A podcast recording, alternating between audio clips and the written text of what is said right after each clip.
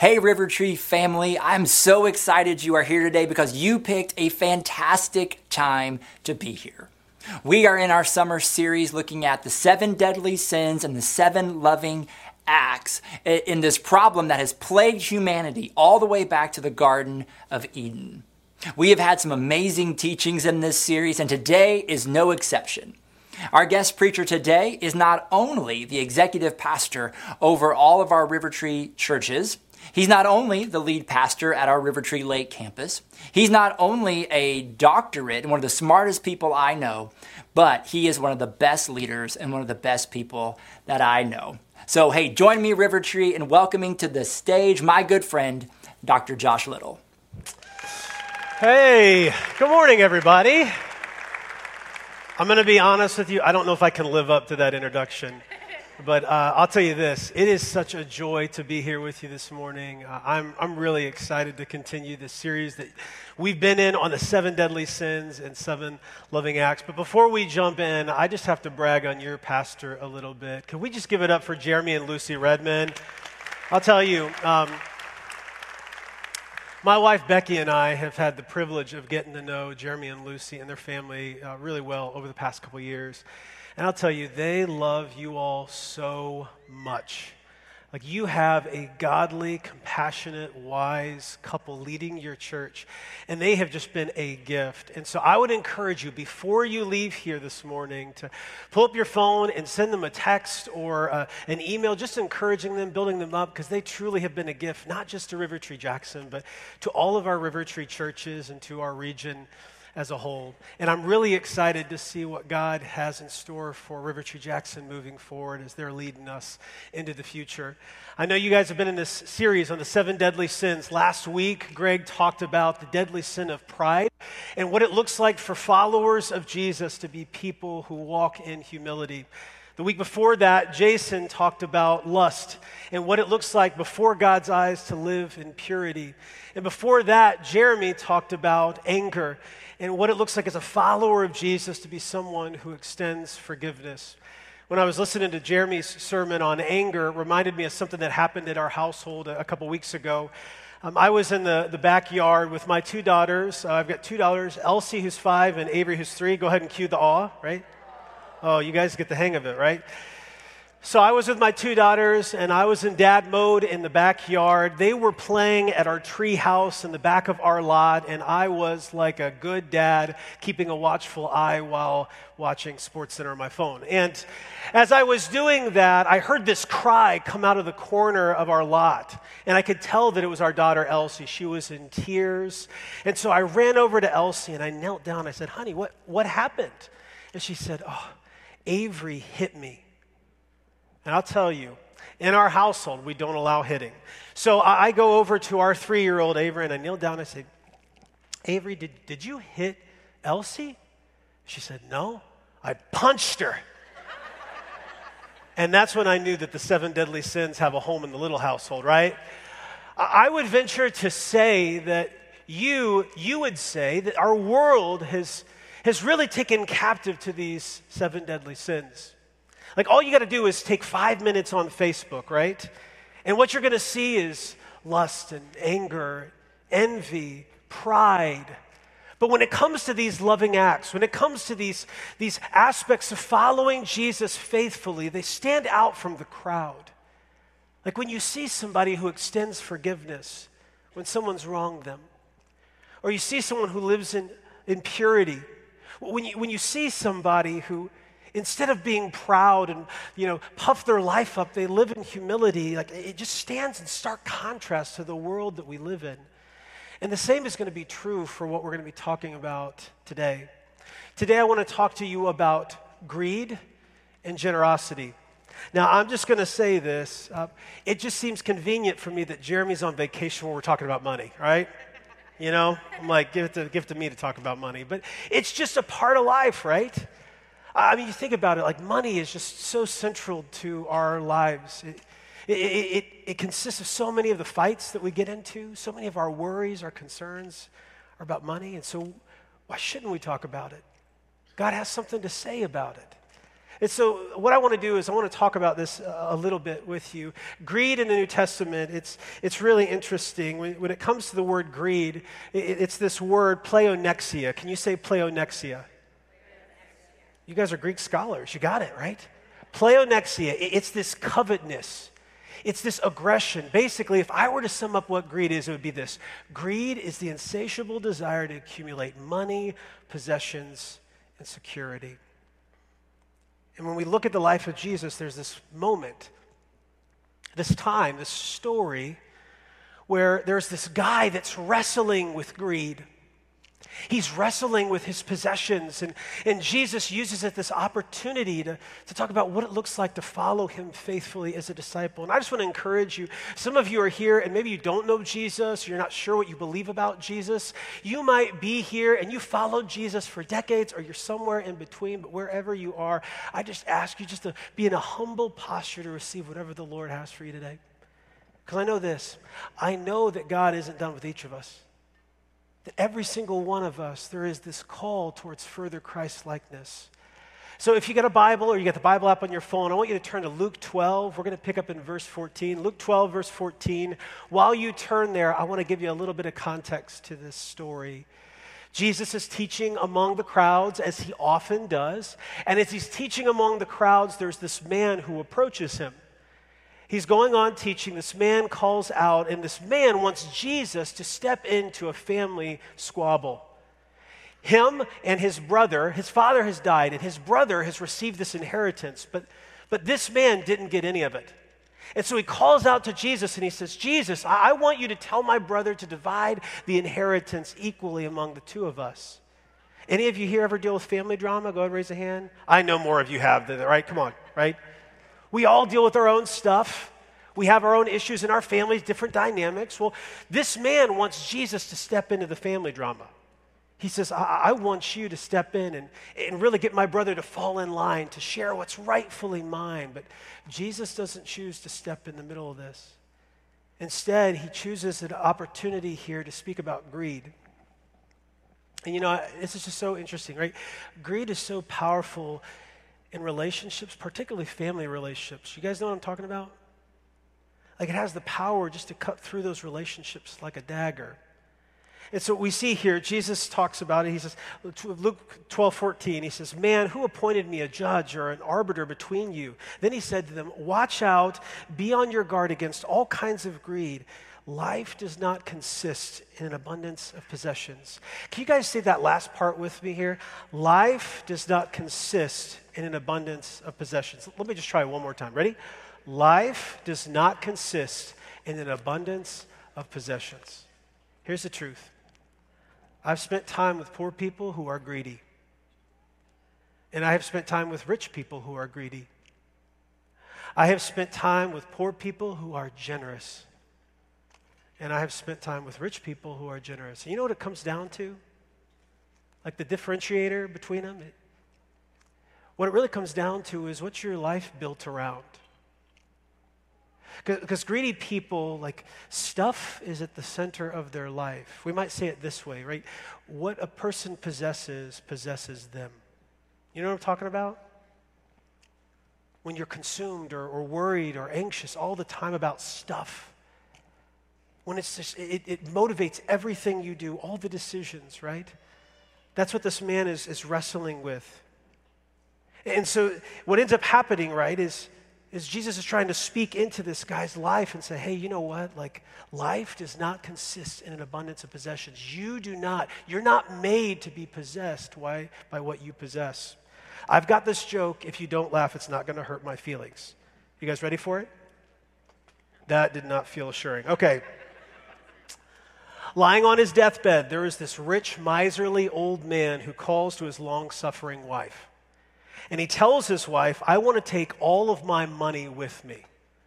So whenever I die, I want you to put all of my money in my casket. Okay? So after the man dies, the widow attends the memorial service for this man, and she's with her friend. And just before the undertaker is going to close the casket, she takes this metal box and she puts it in the coffin, and then they end up closing it. And the friend, her friend looks at her and goes, Surely you didn't put the money in there. And she responds, I, I did promise that I would, so I got all of it together and I deposited it into our account and I wrote him a check. And if he can cash the check, he can spend it. That's my joke, okay? That okay? All right. Thank you. All right. It's easy to be possessed by what we possess. You know what I'm saying? Where the stuff in our life takes hold and we just feel consumed with worry or fear. That's easy. So Jesus is going to talk about that. So he tells this story, right? We're going to continue on. Verse 16 it says, The ground of a certain rich man yielded an abundant harvest. And he thought to himself, What shall I do? I have no place to store my crops. Then he said, This is, this is what I will do. I'll tear down my barns and I'll build bigger ones. And there I will store my surplus grain. And I'll say to myself, You have plenty. So here's what you should do, right? Take life easy, eat, drink, and be merry. But God came to him and he said, You fool. This very night your life will be demanded from you. Then who will get what you have prepared for yourself? This is how it will be with whoever stores up things for themselves, but is not rich towards God. You know, my wife Becky and I, um, we've worked really hard with our kids on manners. Any of you here, parents, try to work really hard on manners, right? You know, it's so interesting to me. It feels like every day we start over, right? I feel like every single day I'm like, you know, no. When you ask for something, you say please. When someone gives you something, you say thank you. We've done this for years, over and over and over again. You know what's interesting? You know, one of the things I never had to teach my kids? I've never had to teach my kids the word mine. You know what I'm talking about, right? Like, never.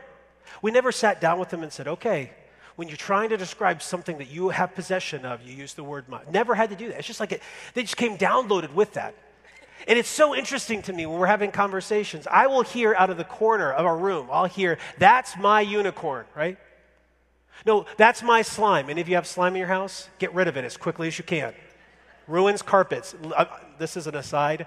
We bought a new carpet for our living room, and our daughter Avery decided to take blue slime and smash it into the carpet. And I was like, Jesus help me. So get rid of the slime in your house, right?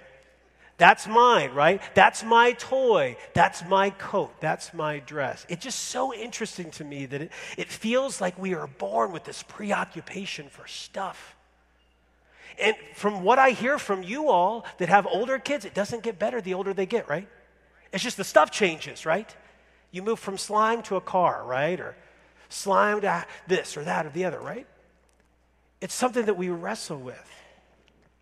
This man in this story, he, he, ends up having this abundant harvest, and he has to decide what to do with the overflow. It's not that he came into this harvest immorally, it's just that he's had a good year.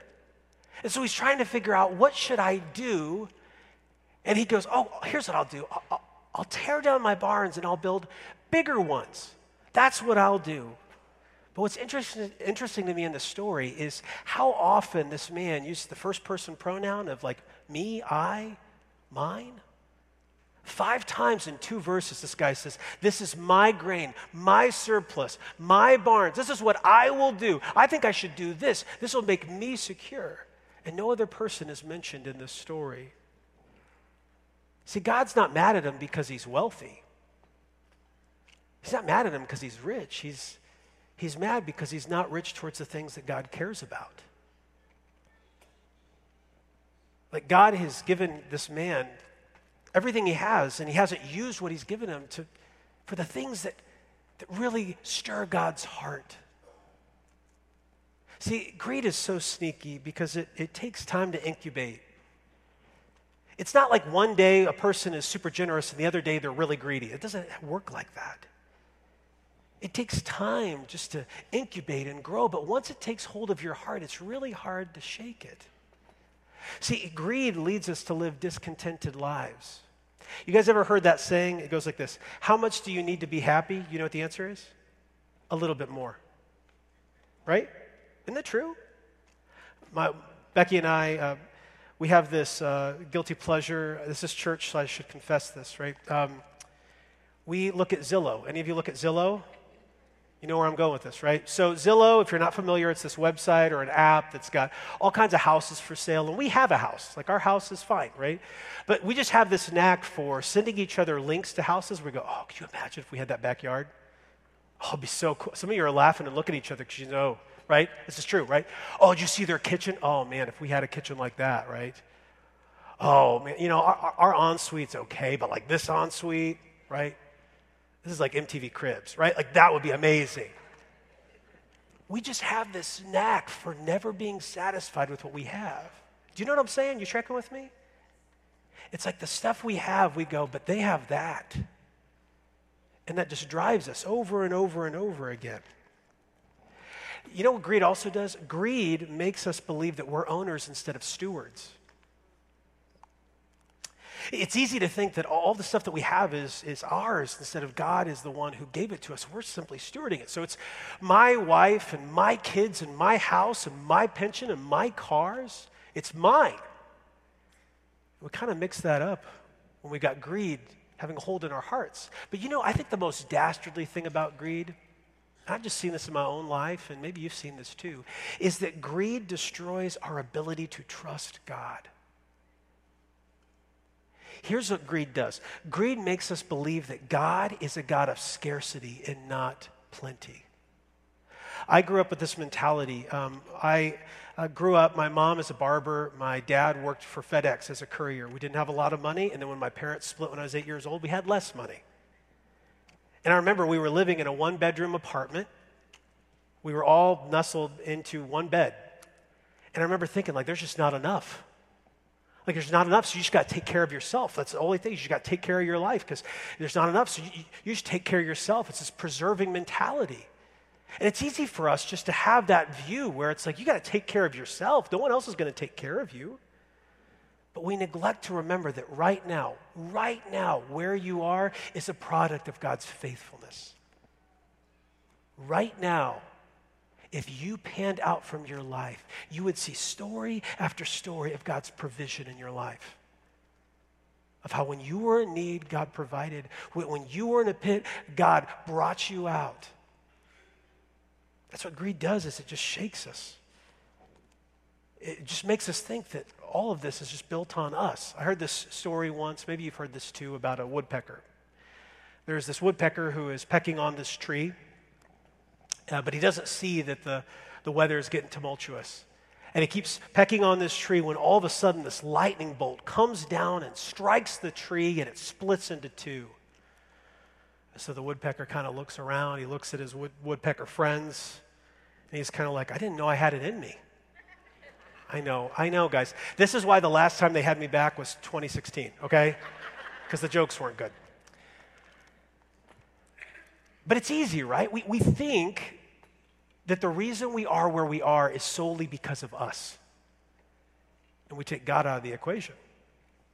It's easy to do that when greed has a hold on your heart. We forget that God is the one who provides. God's the one who's faithful. But here's the good news. The good news is this that there's an antidote to this sickness, right? If you're wrestling with greed, if you've got problems with greed, the truth is that generosity combats it. Can you say generosity? Can you say it like you mean it? Generosity. Generosity. All right. Generosity combats this ill, this sickness that occurs within each of us. Rather than a scarcity mindset that occurs with greed, ab- abundant mindset is, is married with generosity. It's the understanding that God owns all of it, and we're simply stewards. That, that God cares for us, provides for us, and He'll sustain us through everything. That's what generosity is. It's understanding this isn't, this isn't mine, it's God's, and God's calling me to steward it, to, to impact people's lives and to further his kingdom. That's what generosity looks like. See, generosity, it's, it's God's trademark. It's how he works. Our God is a, a lavish, generous God. Jesus put it this way Matthew 7. He says this He says, Ask and it will be given to you. Seek and you will find. Knock and the door will be open to you. For everyone who asks receives, and the one who seeks finds, and the one who knocks, the door will be opened. He goes on to say, Which of you, if your sons ask for bread, will give him a stone, or if he asks for a fish, will give him a snake? If you then, though you are evil, know how to give good gifts to your children, how much more, I love that phrase, how much more will your Father in heaven give good gifts to those who ask him? If we had time this morning, we could sit down, break some bread, and we could just share story after story of how God has given you good gifts, how God's provided for you. I mean, that's what we're celebrating, that's what we're singing, right? Is that like God is just so generous towards us. He's given us forgiveness, healing, friendships, grace. He's, some of you here have wrestled with addiction, and God has given you freedom. He's healed your marriage. He's resurrected your relationship with your children.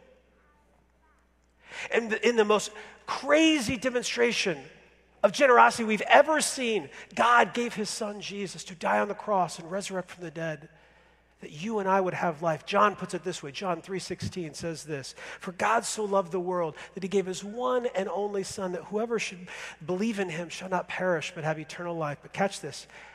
God didn't send his son into the world to condemn the world, but to save the world through him. You know, you know what I think a crime is for the church? I think a crime is that the truth of that we become desensitized to. Like something happens where when we first come to Jesus, it's amazing grace, right?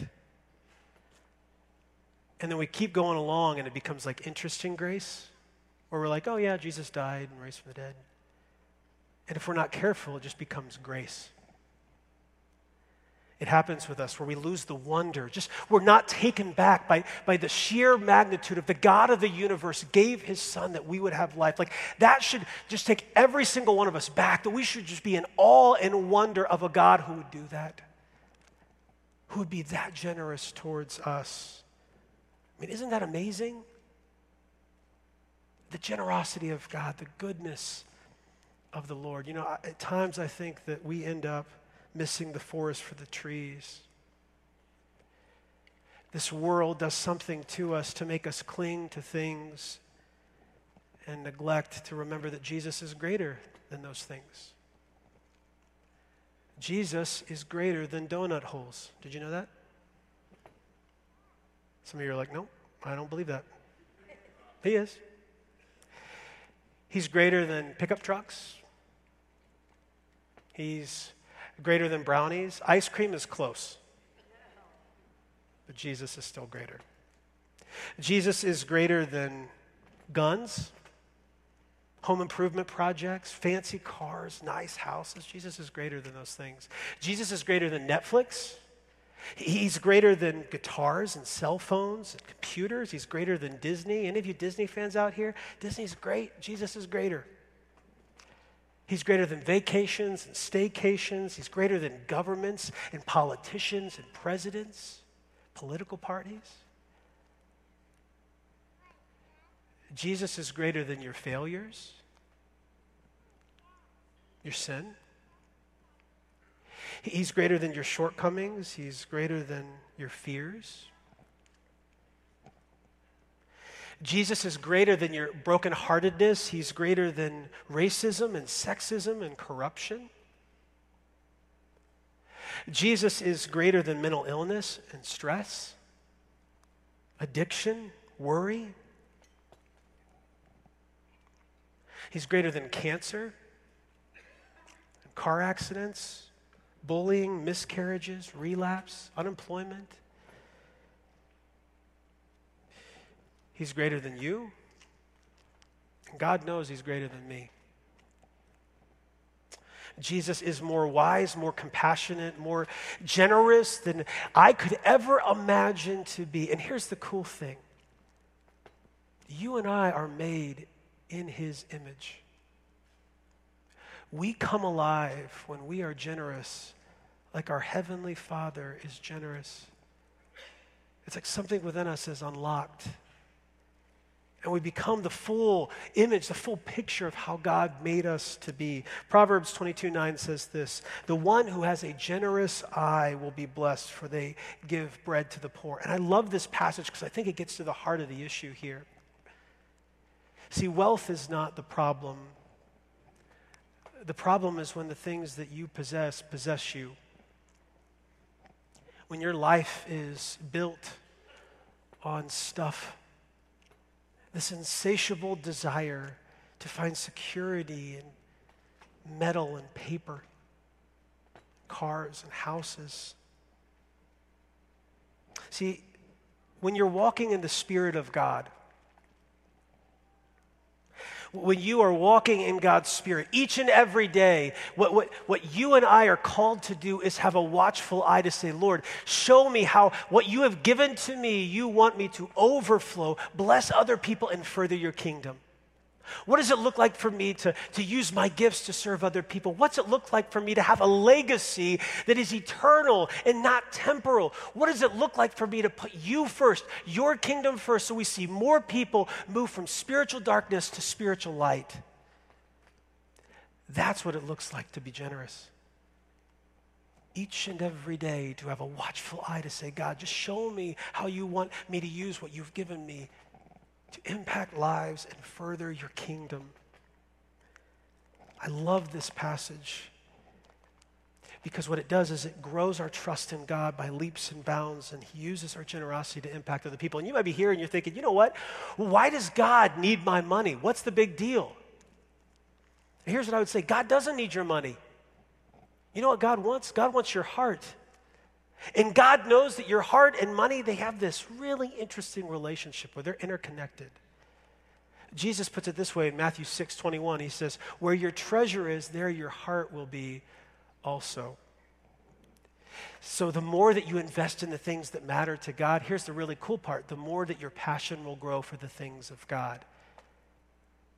Your heart always chases after where you spend your money. Jesus says it. We just seen it to be true time and time again. Every single moment of every single day, you and I make choices. We make choices on what our priorities are, what, what matters to us. And you and I have choices over what are we going to, to use our time, talent, treasure towards. Do we want to have a legacy of eternal significance? Do we want to utilize what time we have, what God has given to us to impact lives and further his kingdom? Or will I, our life just look like the rest of the world? Well, we just blend in. He hasn't made us for that. See, generosity isn't something that God is demanding from you, it's something that God is inviting you into. It's an invitation that God gives to each of us. If you, you want to harness your life and, and use it for something that actually matters, that's what it means to be generous. I mean, let me ask you this. Those of you who've maybe been around the Bible or church a little bit, I mean, let me ask you this. In what universe does the God who created everything need anything from you? Right? I mean, let's be honest, right? What universe is that? Uh, let me give this example, right? Did Jesus really need some loaves and fish to feed a lot of people? I'm sure he could have called, you know, Uber Eats and gotten some food for everybody, right? He's Jesus after all. I don't think that's true, right? Like, let me ask this. When Jesus is having his disciples around him and he sees this widow who's putting in a copper mite into the temple offering, did Jesus really need that copper mite? He was like, hey, you know what? Offering's down. We need that copper mite, right? We're not going to be able to pay utility bills. I don't think so. After Jesus had died, when Joseph of Arimathea had gifted his tomb to Jesus so that his body had a place to rest. Do you really feel like Jesus really needed that tomb? It's like they're only making so much real estate. God only does so much land, right? They really need that space. I don't think so, right? God created Everest. I'm sure he could find a place to lay Jesus' body. So, what is Jesus doing? Here's what he's doing. Each of those stories is God inviting you to be a part of a story.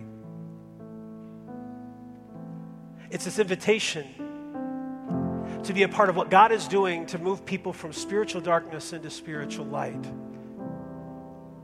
So when you give, like when you're generous, when you are putting God first and His kingdom first, it's incredible because God is writing you into somebody's story.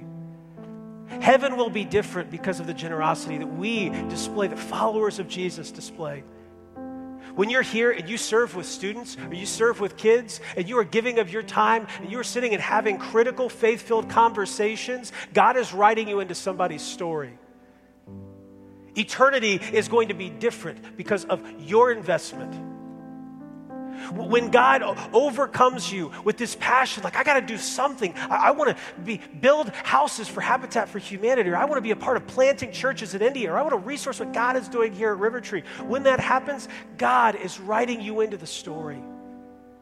My seat is so cool because I get to see what God's doing across all of our churches. And I will tell you, the Lord is on the move. People are being changed.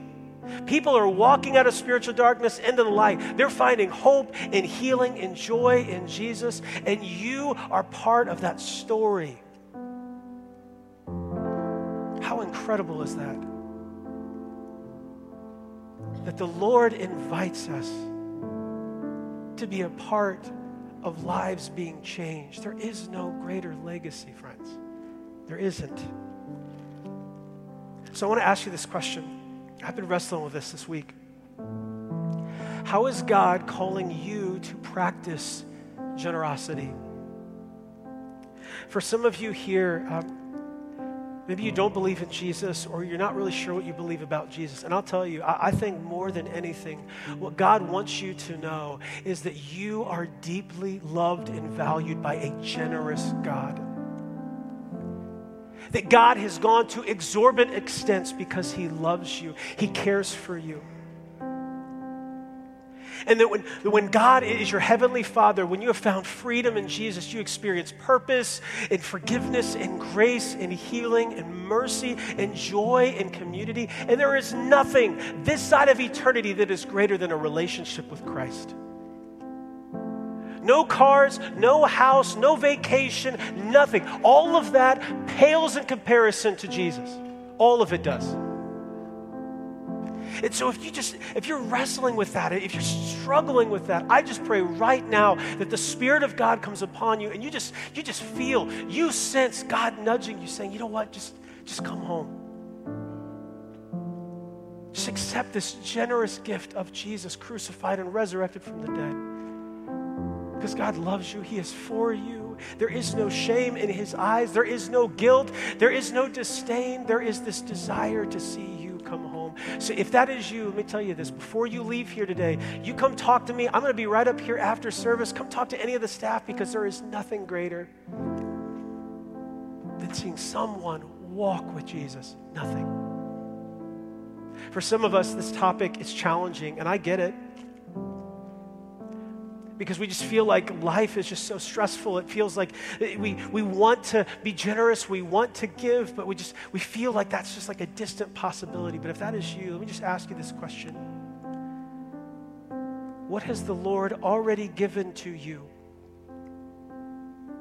That He's calling you to overflow, to bless other people and further His kingdom. You know, some of you, you have time. That's what you have. And God's saying, you know what? Harness that time. Use that time is, is the most precious resource that we have. Harness it and use it to impact eternity. How cool would it be if heaven looks different because you used your time in a way of eternal significance? Wouldn't that be amazing? Some of you here, you know what? You've got a house, and you're like, well, yeah, I've got a house. It just, that's what I got, right? Are you intentional about using that house to bless others and further Jesus' kingdom? Or are you, do you have a watchful eye to say, hey, I've got neighbors who don't know Jesus. I've got friends who don't know Jesus. I want to just use my house as this hub so that people know that Jesus is so good, that he's greater.